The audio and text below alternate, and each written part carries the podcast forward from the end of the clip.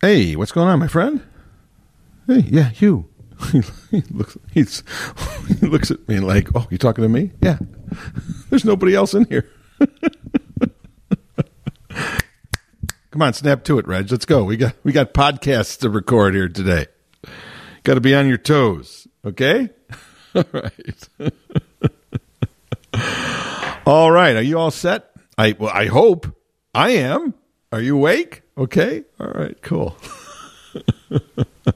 All right, let's get started then. Um, so you can get back to whatever you were doing. I I won't take up too much more of your time. Just bear with me for a few minutes here, okay? All right, here we go. Put it in the books, 386, episode 386er. I'll give you the three S's. I'll give you the music, and you give me the. I'll give you give me the music. I'll give you the podcast. All right. Okay. You're all set now, right? Okay. Good. Sounds exciting now, isn't it? it says, what's that sign say? Applesauce. all right. Here we go. Boy, that's a nice reference. I hope. I hope somebody out there. I wish I could said that on the actual podcast. Do you do you understand the reference I just made? No, you don't remember Larry Sanders Show, do you? No, you're too young. Oh, what a shame. Great show, great show by Garry Shandling about uh, late night television. Nobody's going to hear that cool Larry uh, Sanders reference I made because none of this is heard. All that's heard is after I say three, two, one, right? It's a shame. Some of my best material is right now, and no one ever hears it. All right, here we go. Star, smile, strong. Here we go. Three, two, one. Hey, it's Elton Jim Turano, and this is Captain Pod Tastic.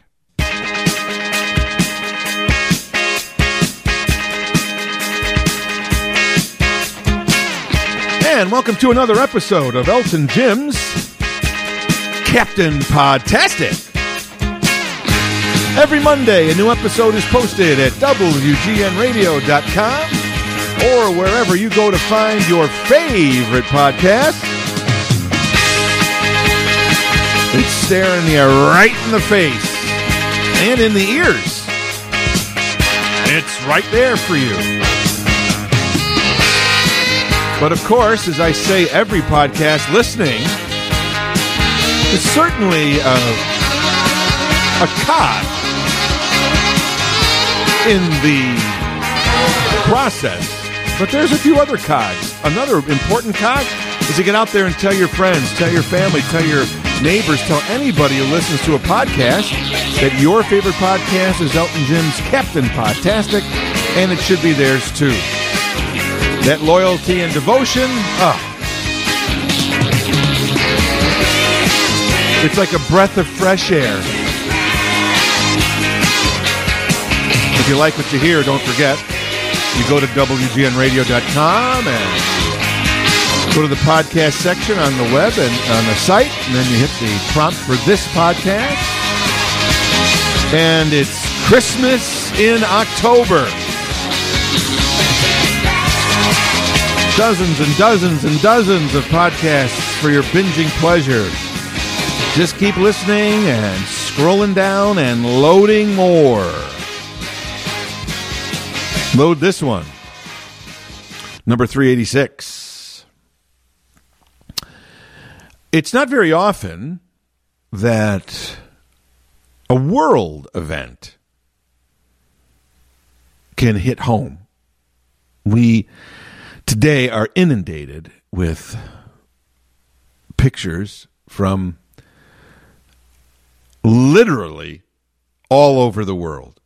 Uh, between television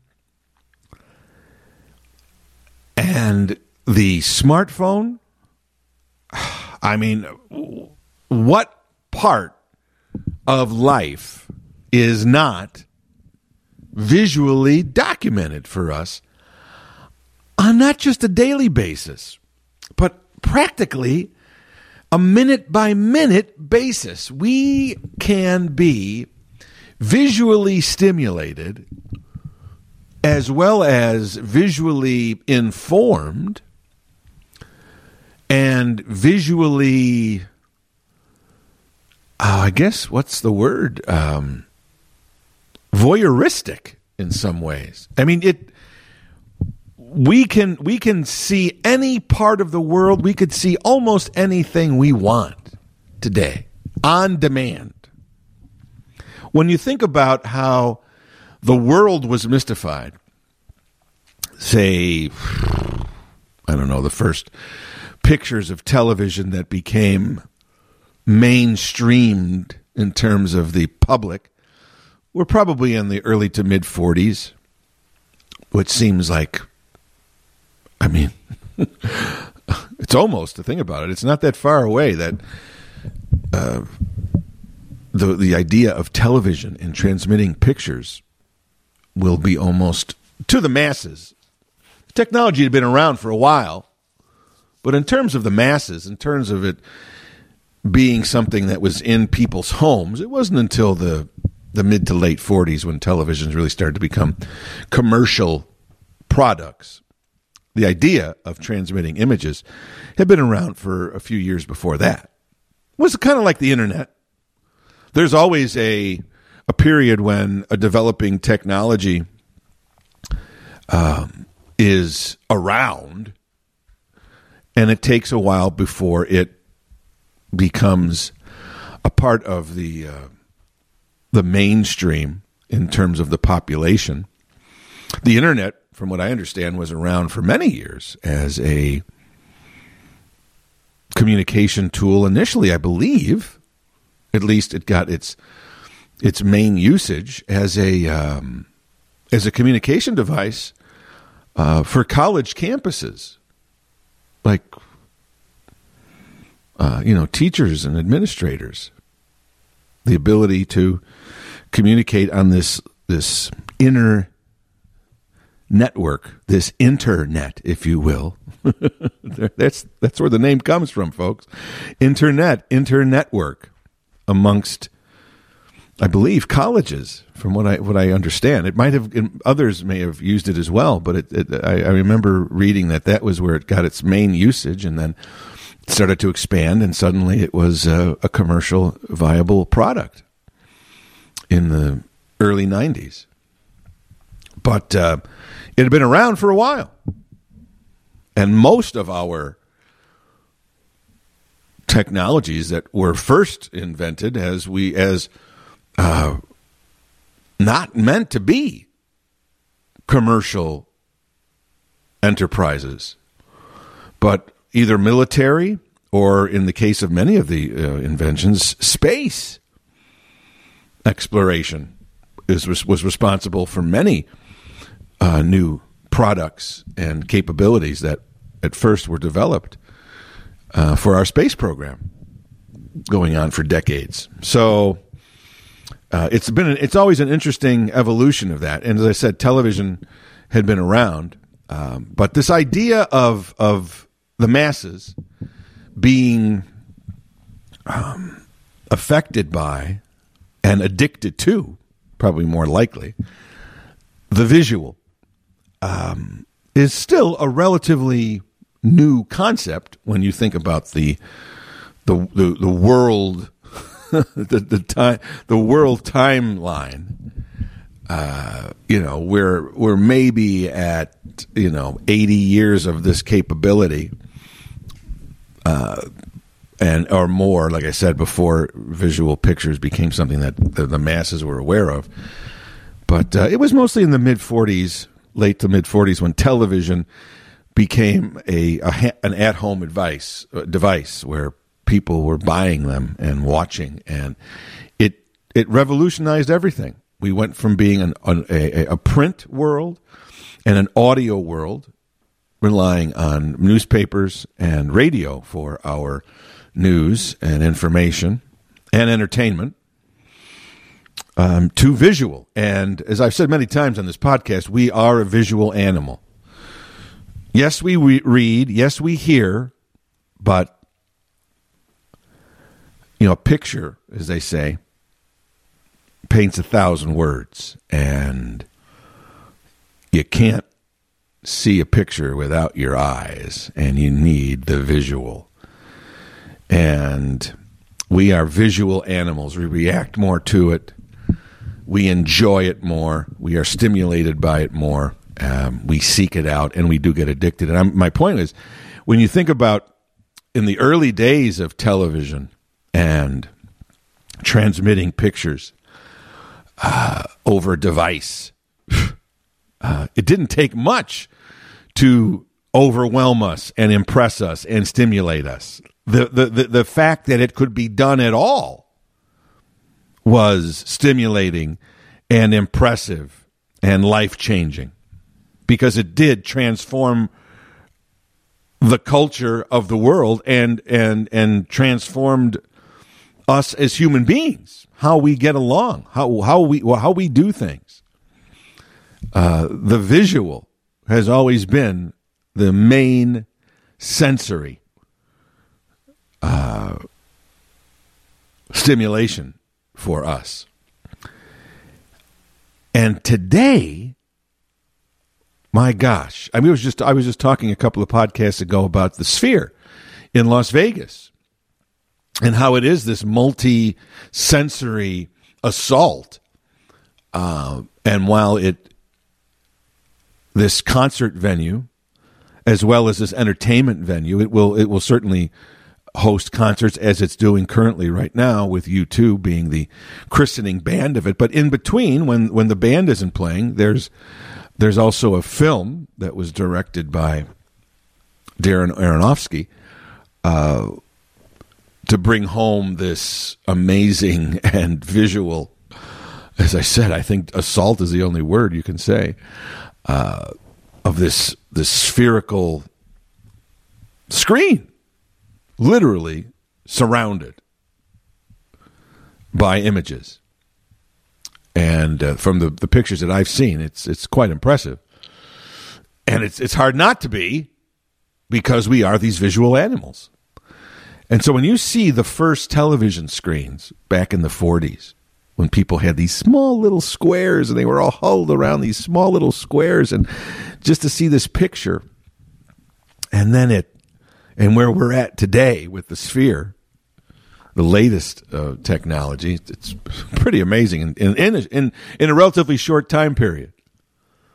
And the pictures that we are able now to transmit uh, you know the, the, the, the Webb telescope in space is showing the enormity and the eternity of our universe, sending back photos that we have only guessed at and hypothesized about.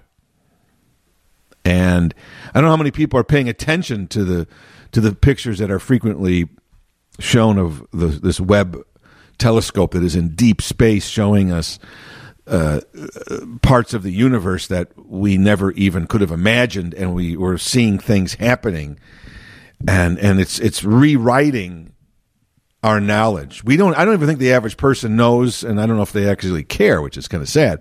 But this uh, this Webb telescope um, ultimately will rewrite not only our history books but our educational books um, we are just in the early stages of when these pictures come back of, of uh, the, the, the the astronomers and and the the people that are completely dedicated their lives and education uh, and questions of space. They're just beginning to analyze now, just beginning to understand, and and maybe have to even begin to formulate new theories on things.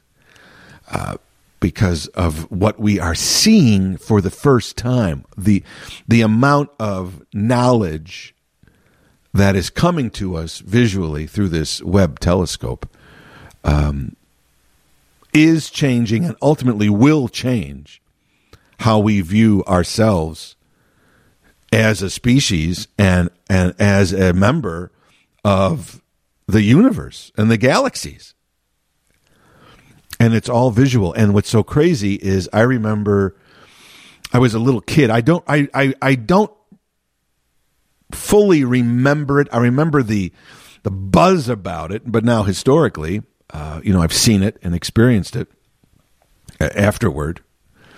Uh, but back, uh, you know, Elvis Presley did a a satellite concert that was shown around the world. It it uh, it was originally held in Hawaii and was broadcast around the world via satellite. And this was considered a a technological marvel that we could send pictures like this around the world. We had been moving in that direction, but ironically, it was Elvis Presley, not uh, uh, you know something uh, uh, you know uh, more important, I guess you might want to say. It was Elvis's. It was an Elvis concert that uh, that ultimately spearheaded the entire use of satellites in early 1973. I believe it was in January. Uh, but it it it was was it was groundbreaking, and that was just 19 what 73. So literally this year,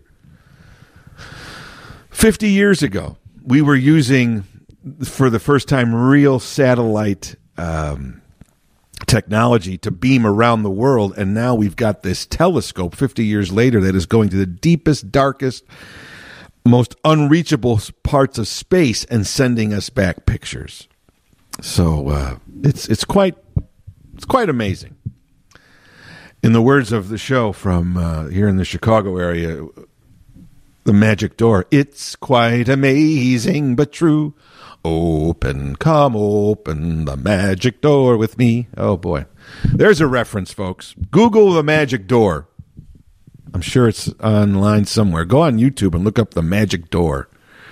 Talk about the beginning days of of television and television technology. Uh, wow, that was probably a show in the late 60s, early 70s uh, but had a religious bent to it, which I never, as a little kid, I never knew. It was a kid's show.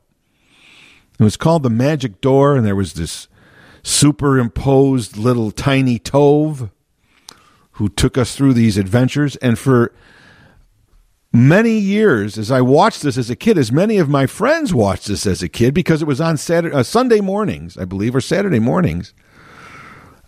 And little did I know that it was a Jewish based show. And it was teaching stories from the Torah. In fact, it took place in Torahville. and there was Booby Beaver. And and all these show but they but they were they were aimed at kids and it worked. I mean, I grew up in a in a Catholic home and I watched Magic Door every week. Went to Catholic school and grammar school and watched this show, if you'll pardon the pun, religiously every week.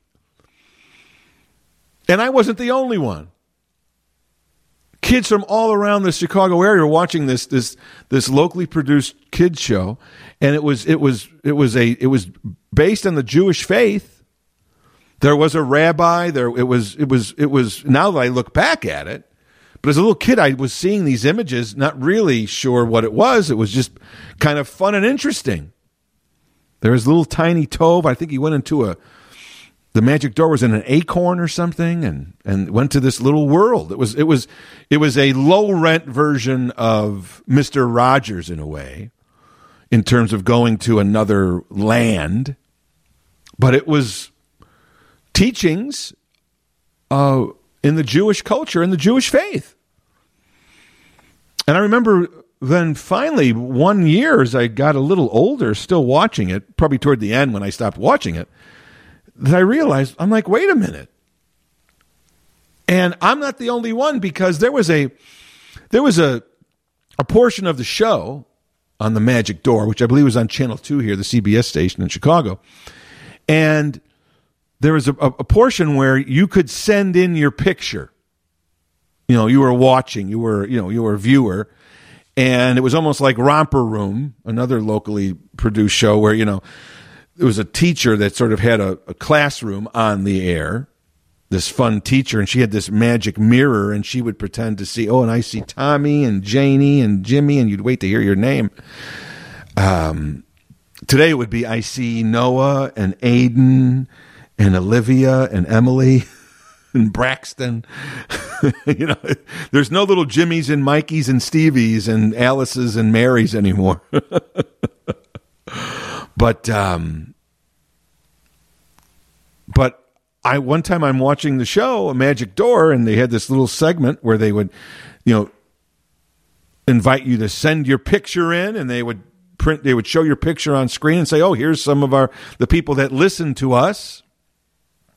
And there was a picture of one of my classmates when I went to St. Bartholomew School here in Chicago, a Catholic school, and one of my classmates, one of my, my female classmates, obviously watched the show. She sent in her picture. There it was.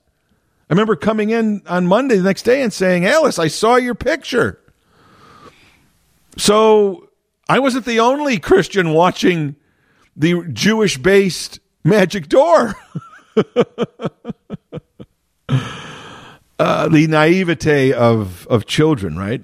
But actually, uh, I wonder through osmosis, I've always been intrigued uh, and interested in the Jewish culture, uh, religious as well as the culture itself, especially through the use of Yiddish uh, the language of Yiddish. And I learned that from television as well. Watching the reruns, not the first run shows, but watching the reruns of many television shows, especially in the early days, were written by Jewish writers.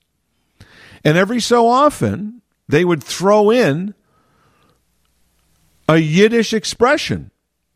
In fact, there's one episode on the old Dick Van Dyke show uh, centered around a Jewish term. It was a takeoff. I believe Carl Reiner, who wrote many, most of the of the episodes, it was a takeoff on the emerging rock and roll scene. Uh, at the time, the establishment in the late 50s and early 60s had fun with rock and roll because the music at that point was like with Frank Sinatra and, and the crooners and uh, the the words were things were a little more articulate uh, and uh, uh, a little more literal. The lyrics to songs they were corny, no question about that. There was a lot of Moon and June rhymes going on, but it was still based on a foundation, if you will, of words and you know word pictures, if you will, and stories. And then rock and roll came along, and it was an expression of feeling and emotion and rebellion. And so, you know, we had Wop Bombaloo Bomb, a Wop Bam Boom, Tutti Frutti, Oh Rudy, Little Richard. You know, what the heck is a Wop Bombaloo Bomb, a Wop Bam Boom? And so a lot of the established entertainers at the time would, who looked at rock and roll as kind of a a very temporary musical fad. So it was the early days of rock were were loved by the kids and kind of dismissed by the adults. Like this is silly. There's a famous scene where Steve Allen, who was the first host of the Tonight Show, was making fun of the lyrics to Tutti Frutti and other rock songs that that had more of these crazy expressions that were nonsensical, but they didn't understand it. It wasn't about what was being said, it was how it was being said. It was emotion, it was freedom, it was liberation, it was just exclamation. And that was quite different from the music and the entertainment of the times that was dominated by the adults. Rock and roll really, you know, shifted the paradigm. Suddenly the culture was catering to and shining upon youth oriented uh, entertainment. And as I've said many times this podcast today, we are now ruled by teenage. There's no question we are ruled by the, the teenage uh, view of the world in terms of our technology and entertainment. Uh, most of the apps that are designed, as I've said many times, are designed for probably teenagers mainly probably teenage girls who drive the technology of the smartphone, which drives our technology, which drives our culture. But my point is, there was a, a, an episode on the Dick Van Dyke Show called Bupkis. There was a song called Bupkis. And I remember, and I once again, I was too young to see it on its first run, but I watched the Dick Van Dyke and still do watch the reruns of Dick Van Dyke shows. Growing up, they were on television always have been on TV. It seems since they went off the air in the in the mid '60s. And there's an episode called Bupkis, and basically it's a song.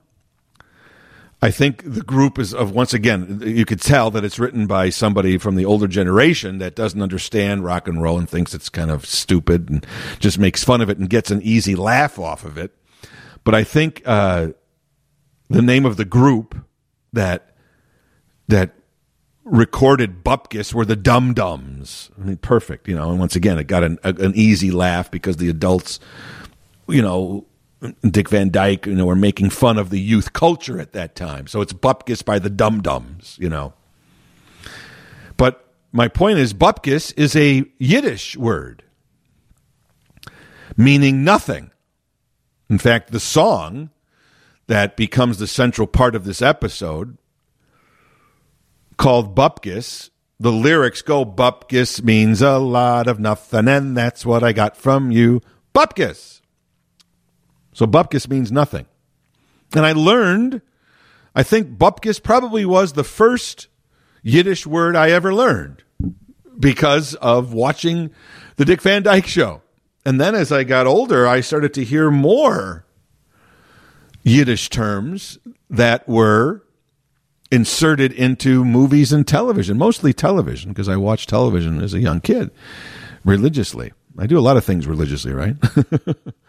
but um, to the point where I, I, enjoy using Yiddish terms sometimes, like nachas, which means joy, or mishagas, or bubameitzer, and, and things like that. Uh, Schlemiel, Schlemazel, right? You remember that from Laverne and Shirley? at the beginning, their theme song, Schlemiel, Schlemazel. Those are Yiddish terms. And in fact, a friend of mine bought me a, a book called The Joys of Yiddish. It's almost like a Yiddish dictionary. but uh, I bring this up because uh, the the situation and the horrendous acts that have taken place over the last couple of weeks here, and as I record this, are still happening. And and I record this before it's posted, so uh, I don't know what may be happening since I recorded this.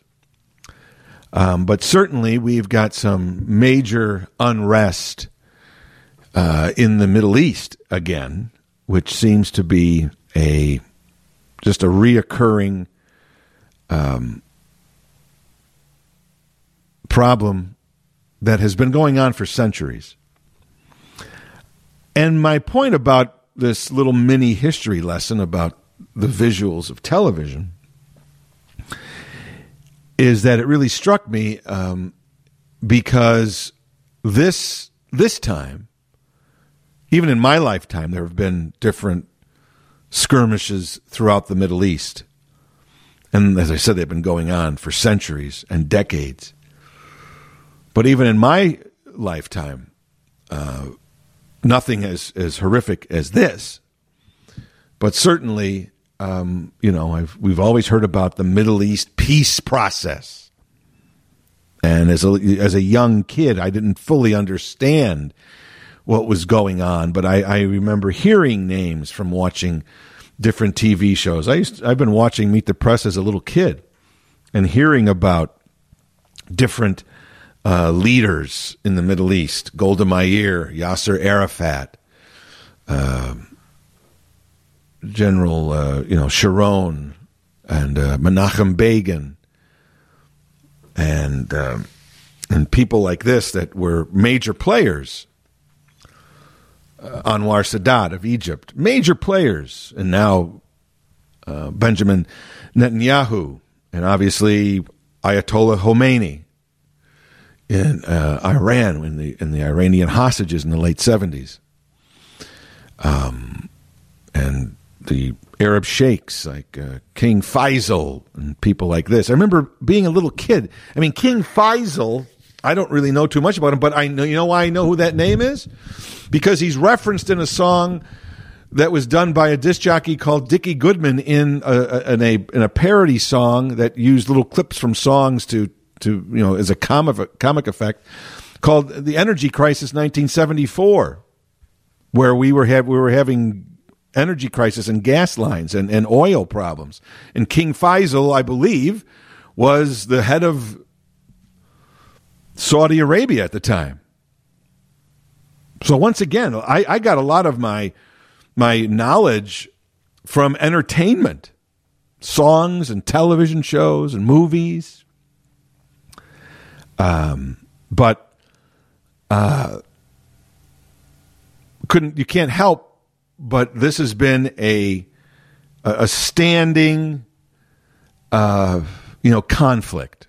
Even when things haven't been as chaotic and violent as they are right now, and, and pressure cooker filled uh, with with acts of, of war and terrorism that have killed people, innocent people, um, and and shown the ugly side of of human behavior and the the uh, the dangers of blind faith. And I've talked about that on, on many occasions, whether you're a fan of a football team or, or religious based, blind faith uh, is always dangerous. And I think we're seeing that.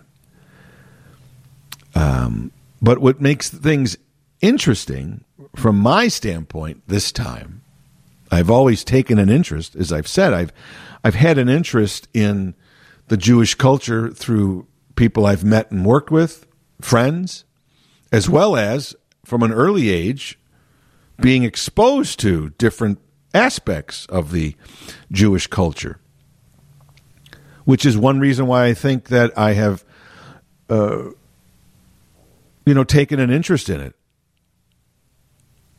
followed it, learned about it. Um, but this time, it it, it, it, it it's become more than just pictures. We can be a little desensitized as much as all the pictures and all the visual aspects that we that we are inundated with today, as I said at the beginning, that we are stimulated by, that we are exposed to on demand through our televisions, and for many people, most people today, through our phones, which, as I've said many times, we need to change the, the name of that. It's not a smartphone anymore. Get get get off of that. It's some we have to come up with a new name for this device. Because the phone is probably the fifth thing that people use it for. You know, it's it's it's it's a it's a mobile commu- a mobile computer and a mobile TV station and a mobile video studio, right? We're able to to check email. We're computing using the, the, the, use of a computer just on, on its basic form where you can check email and other things like that or go on Google and find a, a search engine. But then we're also creating our own video with this, so it's kind of like a video studio. And we're we're watching movies and television and, and homemade videos. So it's kind of like a screening room. It's really not a television. I mean, it's not it's not really a telephone even when we are con- communicating, we're not talking, we're mostly texting. So we got to get telephone off of there.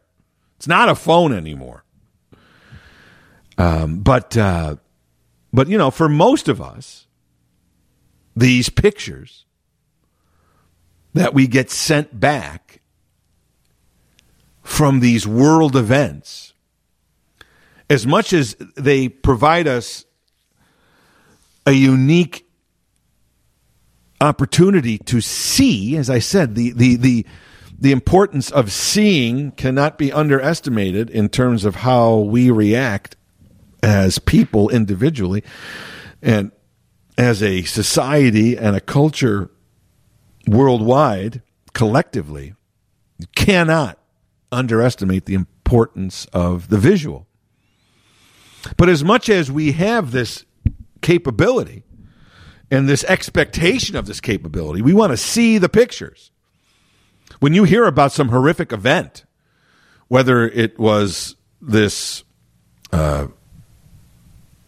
attack on Israel a few weeks ago, or it was 9 11, or it was a space launch, or something, or the attack on the Capitol here in the United States, January 6th. What's the first thing you do? If you start hearing about this, you want to see pictures of it. There was a time when it was we were only capable of reading about it or hearing about it through radio and television. But now, our first reaction, if we first hear about it somewhere or read about it, the first thing we do is find our visual outlet. You go to one of the 24 hour news networks, whichever your preference is. So you'll go to CNN or Fox or MSNBC or wherever, C SPAN, whichever, whatever is your thing to see the pictures. Wait, wait, there's, I remember a friend of mine when on January 6th, I didn't even know, I wasn't watching television. I wasn't, I was doing something else. And I was on my computer, and a friend of mine just sent me an email. It's like, can you believe what's going on in Washington right now? What? And the first thing I did was go to a television and turn on, on CNN or one of the, the networks. And I, whoa, had no idea. I remember on on 9/11 uh, I was listening to a radio station and I couldn't understand as I put on the, the, the radio station that I listened to every morning. It, the station wasn't on. It was a simulcast of the news, and I was hearing about this plane that had hit a building in New York. And I immediately turned on the television. You know, this was before, you know, the smartphone. So I immediately turned on my television to see what the heck they're talking about. And then it was one thing to hear about a plane hitting the World Trade Center, but it was certainly another when I turned the TV set on and saw the Twin Towers and the smoke trailing out of that and the hole that the plane had made. It's one thing to say that a plane has hit the World Trade Center, it's another thing to see a photo of it. And it's another thing to have been and seen it in person. We are, we don't even realize, we take it for granted the instantaneous access we have to information and pictures. I mean, my gosh, look at look at what's going on with with today. I mean, there's video cameras everywhere. The first thing you hear about if there's a if there's a local crime is uh, the police are canvassing the neighborhood for ring for the for the videos from ring doorbells from the video doorbells. I mean, we don't you know we it's not even it's not even sophisticated video equipment that is uh, you know up on poles or in the air or satellites or you know recognizant missions we we think about this today most of the video a good deal of the video that we get information from is from us our video. It's not that sophisticated. It's, it's, it's, it's from private citizens. It's on people's doorbells, on their stoops that you can see the rest of the street to see some, you know, crimes happening, whether it's a carjacking or a robbery or things like that. The police use the videos from either private um, alarm security systems or the ring doorbell. It's not some sophisticated thing. As I said before, you know, it took all these satellites and, and to get these pictures from Hawaii of Elvis Presley. My gosh, you know, the, the, the, they showed the satellites beaming and the, the signals hitting a, one satellite to another one to get it from Hawaii to China to the United States. I mean, you know, and today, our, our, our technological uh, capabilities, we take them for granted. The idea that, that our doorbell would be a source of video. The thought of that 10 years ago or five years ago was kind of crazy. And now we take it for granted.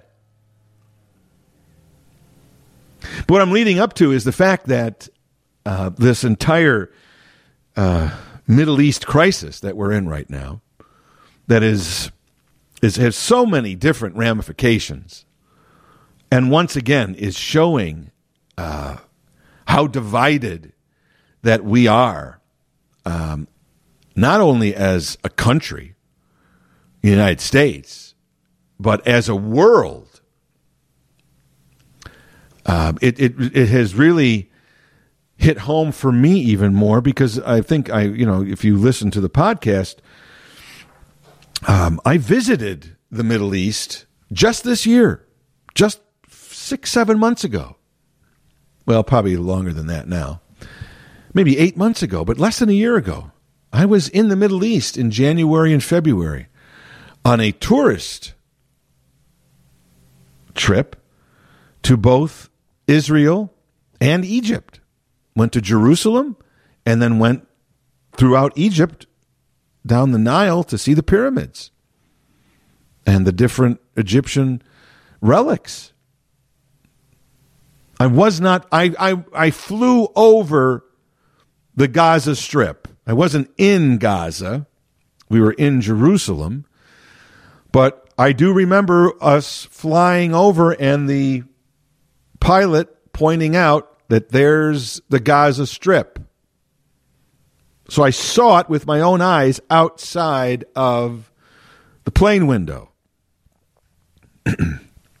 and I lived for 10 or 11 or 12, 13 days, whatever it was, in the Middle East. Touring, walking, observing in both Egypt and Israel. I was in the Palestinian state. I crossed the border out of Israel into the Palestine state. When I visited the Church of the Nativity, which is in Bethlehem, which is in the Palestine state. So I've seen it firsthand. I've walked the streets, not the streets that are sadly, uh, you know, being under siege and have been now for the last week on both sides. But I've been in the country. I've seen the situation to some extent. I felt the situation. As I said at the time, I I I've, I've I never felt unsafe, but I did feel the tension. It's a very small area of land that is densely populated, and it's um, severely divided, both existentially and physically. As ex, ex, ex, ex, ex, ex, exits. Exit exits I'm having a hard time saying this word. Existent ex, ex, existentially? I hope you can get what I'm um, uh, let's just say this. We'll make it simple so I don't have to keep saying this word uh, incorrectly 17 times. Religiously it's divided as well as physically divided, religiously by religious beliefs, and physically by a wall in many cases built between Israel and the Palestine state. Um, and so I've I've I've walked the streets of both areas. And I've I've seen the the differences in cultures and the differences in in religions and and the the the safety concerns. I, I I related this story, I believe, when I talked about my trip the first time on the podcast. When we went into Palestine, we changed buses and drivers because our Jewish bus driver did not feel comfortable driving into Palestine because of the safety aspect. And so we, we, we switched buses and we switched drivers and tour guides to have a Palestinian take us through. So there wouldn't be any potential danger. Now, as I said, I never felt it, but that was an odd. I felt like I was in a in a James Bond movie where we were switching buses in in, in an alley somewhere. It's felt a little weird um, because we were kind of, you know, making a an effort here to to appease, right? So that we wouldn't draw attention to ourselves. A an Israeli uh, led tour bus with Americans on it could be viewed as a threat or a target in this unstable part of the world. So I sort of got a little piece of it firsthand just through that of this conflict. And it, it, it did feel odd and strange. And I did come home with a deeper understanding. It was more than just pictures on a TV screen now or stories that you read in a paper about this conflict. Even in the smallest way, I, I began to at least feel it personally and understand it personally. And so that's why when the attack happened a few weeks ago, even though it wasn't on streets that I walked on, it was in an area that I had walked on. And even in my own little small way, I experienced the tensions and the potential danger and the the the the, the, the division and the the reality of what people were living in on a daily basis there. In fact, the day that we were leaving Israel to go to, to Egypt, that day there was an, uh, an Israeli bombing of a Palestinian refugee camp that they believe there was a terrorist cell that was planning something. And at that time, it was one of the worst, um, you know, bombings that had happened in many years. And we were leaving the next morning early, and so we only uh, we continued to hear about it af- after now we were in Egypt.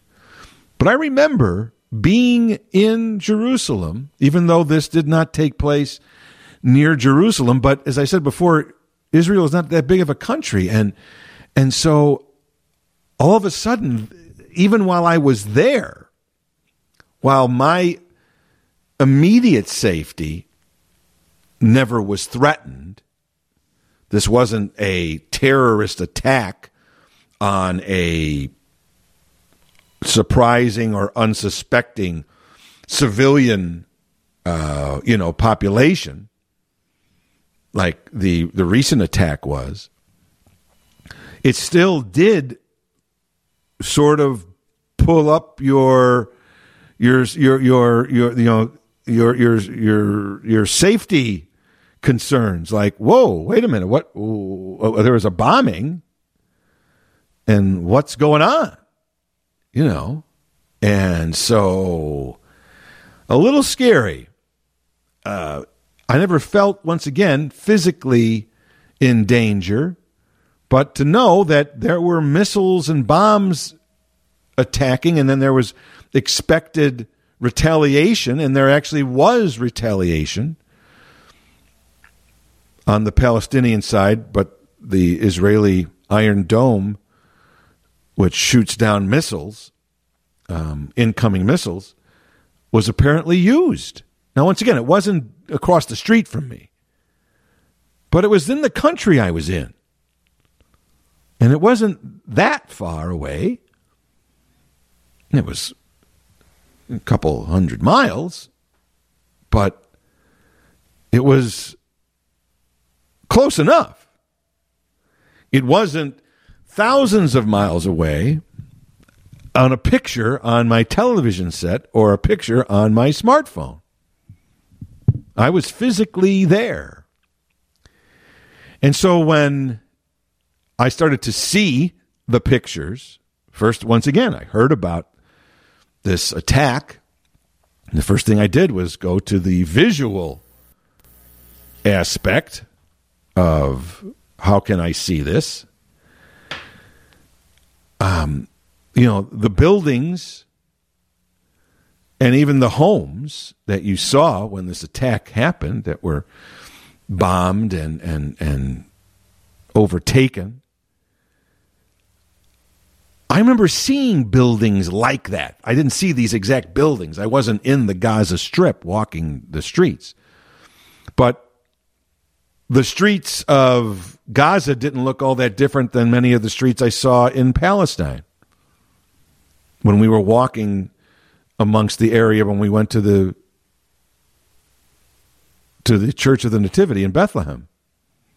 And so I had a re, I had a personal and an up close view and a relatable view of what this attack was more than just pictures.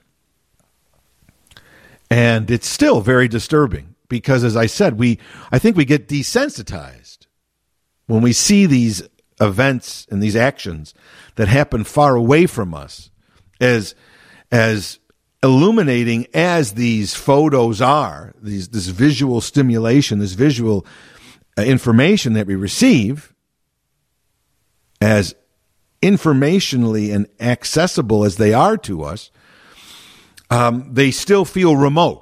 It still feels like it's over there. It's somewhere else. It's not in me. But this time it felt different because I had been in that area at least. I had, I had had some personal interaction with the conflict, not in any real danger per se, but certainly taking precautions against danger. If you have to, to take a precaution again for your safety, then that means that there's a danger. Even though, once again, we try to, you know, rationalize and put layers between us, but obviously we switch buses and we switch tour guides and, and, and drivers for a reason. Not just because it would be cool. There was real purpose behind that for our safety. And so this attack and this situation now that continues to brew and we don't no one knows what it will what will happen next and what it will lead to next. That's what's even more scary. But this time, as crazy it is to think in my own mind, the the realities of the Middle East, which seem so remote and so over there ish, certainly hit home and continue to hit home. And one of the things that, that I first, when, when I started to see some of the uh, protests happening around the world and in the United States against Israel and against their possible retaliation, while we have President Biden and the United States officially on record saying that Israel has a right to defend itself, there's also everybody is treading lightly on the innocent victims or the innocent people of Palestine who may be adversely affected if Israel goes in to defend itself against this terrorist attack. So it's it's once again this region is tricky to begin with and this situation is even trickier and because of our access through television through especially the the the smartphone we have different reactions now to events many people myself included very surprised at the uprising of protests after you see and hear about the horrific terrorist attack that there's still a great groundswell, not just in the United States, obviously not throughout the Middle East, but in countries around the world, like in France and Paris and in, in, in London, England, of of protest and and of uh, support for the Palestinian side. Many people see this attack against the Israeli people that were, you know, murderous and beheadings and torturous and, and other unspeakable acts. And you would think, well, immediately there would be a complete and unqualified condemning of that. But that has not happened. And I believe that that is a result of our access today, of our information that we're able to get. In many ways, there's there's propaganda and false information as well as legitimate and real information that is that is created and consumed. And many times in today's world, we have a diff- we have a, a hard time deciding which is which. But I wonder this question. Forget political things and forget what side you're on. As I said, I don't I don't like to get political here because in today's world, uh, it's a no-win situation. But I always like to look at the existential. There's my word. I knew I'd get it. The existential question that I have is when I saw the uprising and the protests against Israeli retaliation,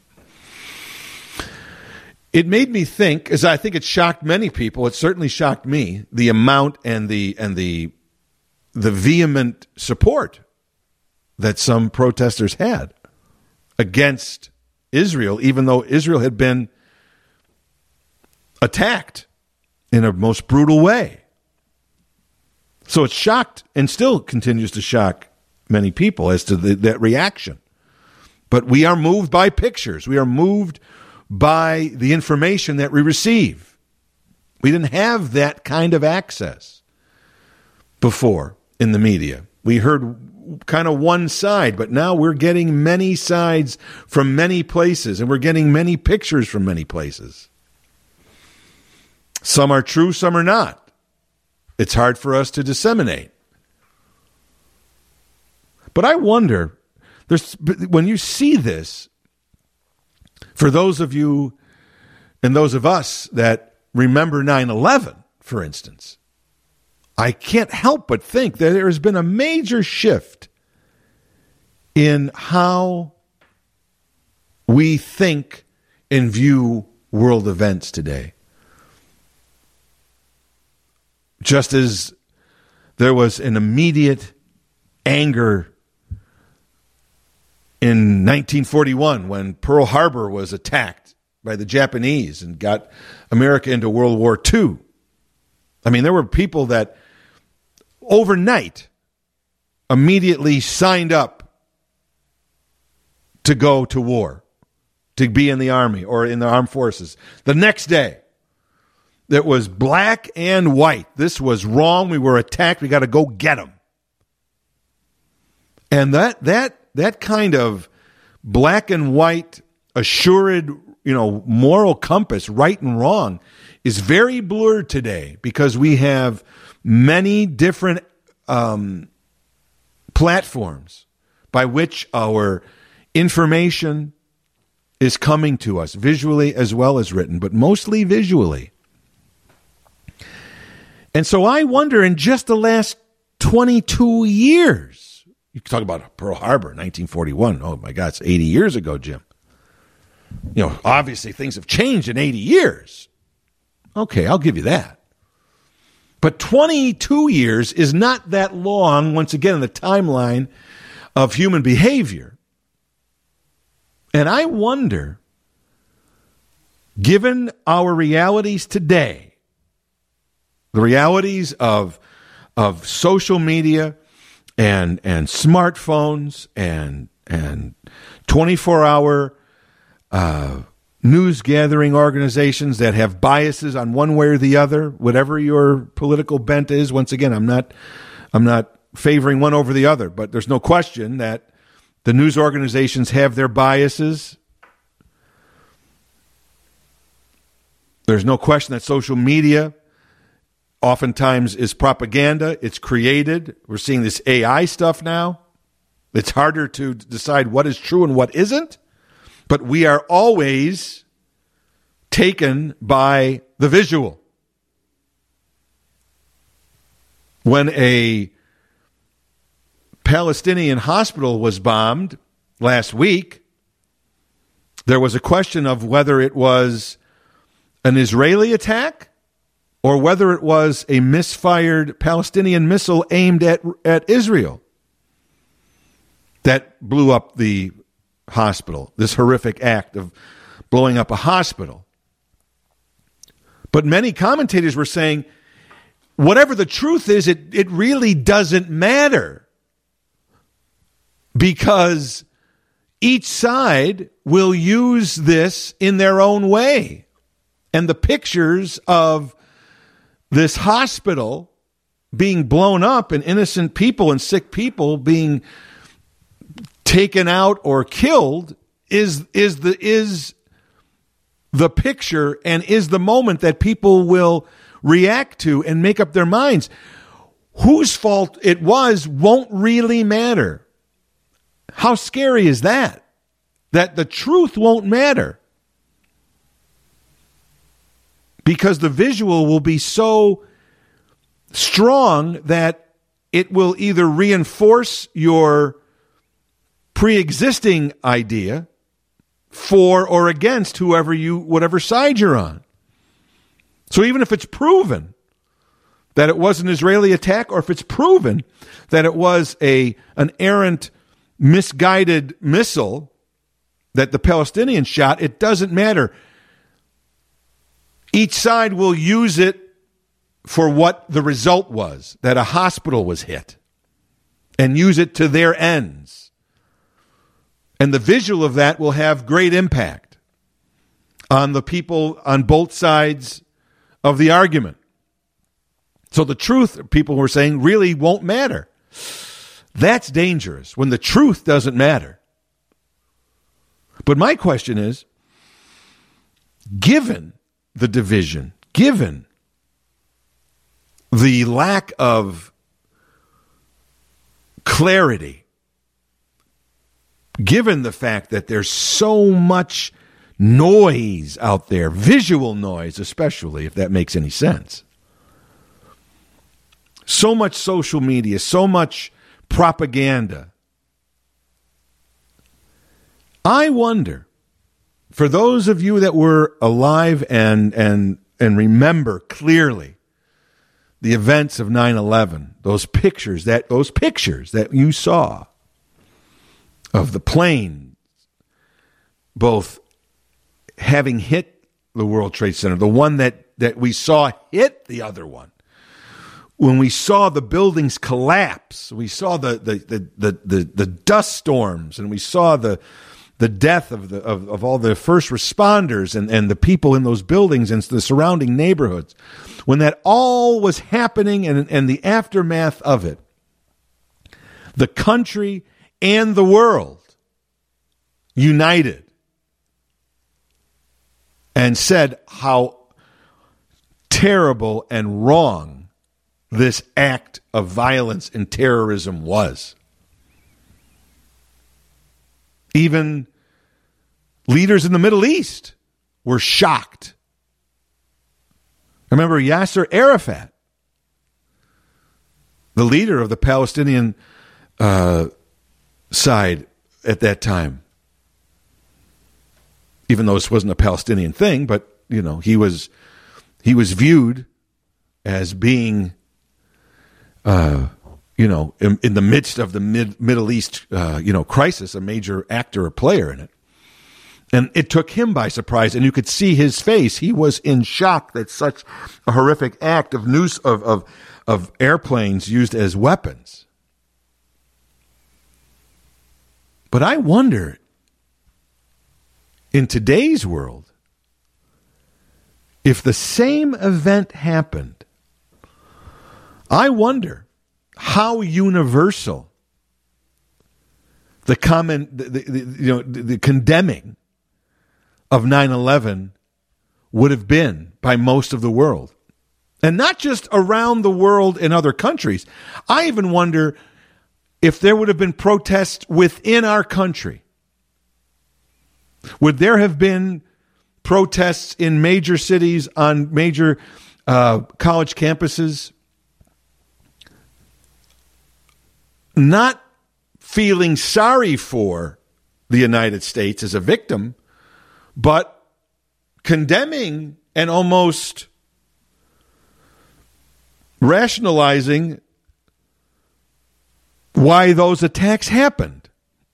I wonder if the universal condemning of 9 11 that happened around the world and especially in this country, which, at least for a short period of time, galvanized and united this country. I don't know in today's world, with all of the social media and pictures and access to information and photos that we have, I don't know if our reaction and our response would have been as united against it as it was then. Because if we see a division against this attack on Israel now, and it shocked many people to see the uprising in cities around the world, within the country, on college campuses, condemning Israel even though they were attacked, I wonder if those same sentiments wouldn't be in play if America was attacked. As much as it seemed to be unprovoked and a horrific terrorist act at the time, almost universally condemned, I don't know if that kind of unity, that moral compass, of right and wrong, the, the, the black and white of it. I just don't know if that exists anymore. It would be very interesting to see how the world and how even our own country would react. It's a very uncertain time. I don't have any answers, but I share this with you today on this podcast because I, I, I it, it, this situation has has hit me in a different way. And I want to share that with you is that whatever your views on this are, if you can, try to take a step back and think about the realities and the human element of this on both sides. I have no answers as to how to reconcile the East conflict It has been around for centuries. Any kind of religious based conflict has so many different layers. As I said before, blind faith in anything is dangerous. Blind faith in a religion, blind faith in a government, blind faith in a person has can be very dangerous. And we've seen that. Whether it's been the Nazi party or whether it's been Adolf Hitler or whether it's been anything. Blind faith in either a person or a religion or an organization many times brings a catastrophic kind of result. And for me, having just been to the Middle East and seeing this, I have a deeper understanding and a deeper realization of not only the conflict, but also the consequences.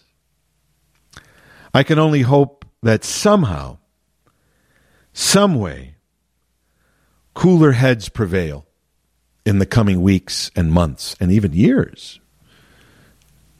Because this is the way catastrophic wars begin with small, relatively at the beginning, isolated incidents that then take on bigger consequences and bigger meanings and they begin to have a domino effect and they and one another reaction or another action forces another reaction and then things get out of control.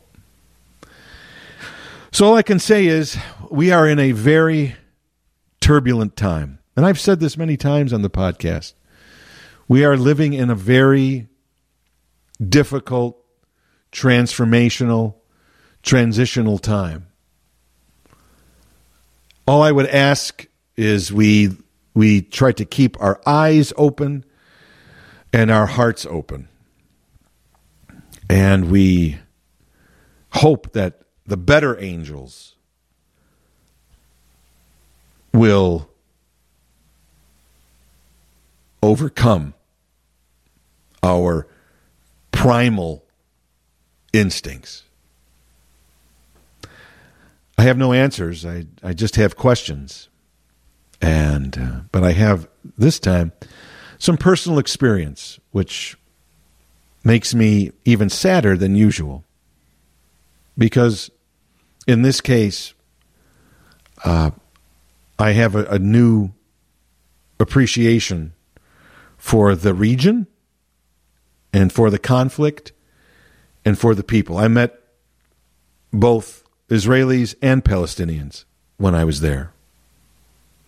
And so I just hope that somehow this centuries old conflict can be not so much resolved, because I don't think it ever can be, but hopefully at least it can be de escalated. But I think we all need to look at ourselves and begin to think a little clearer as to our own moral compasses and how we view events and how we take them in and how we process them and how we develop our opinions. And I hope we can do it in a way that there is the least amount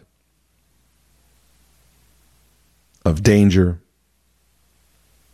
and of consequence. And so ends another episode of Elton Jim's Captain Podtastic. Every Monday, a new episode is posted at WGNRadio.com or wherever you go to find your favorite podcast. We are there. Don't forget to tell your friends, tell your family, tell anybody who listens to a podcast that your favorite podcast is Elton Jim's Captain Podtastic, and it should be theirs too. Your loyalty and devotion are much appreciated.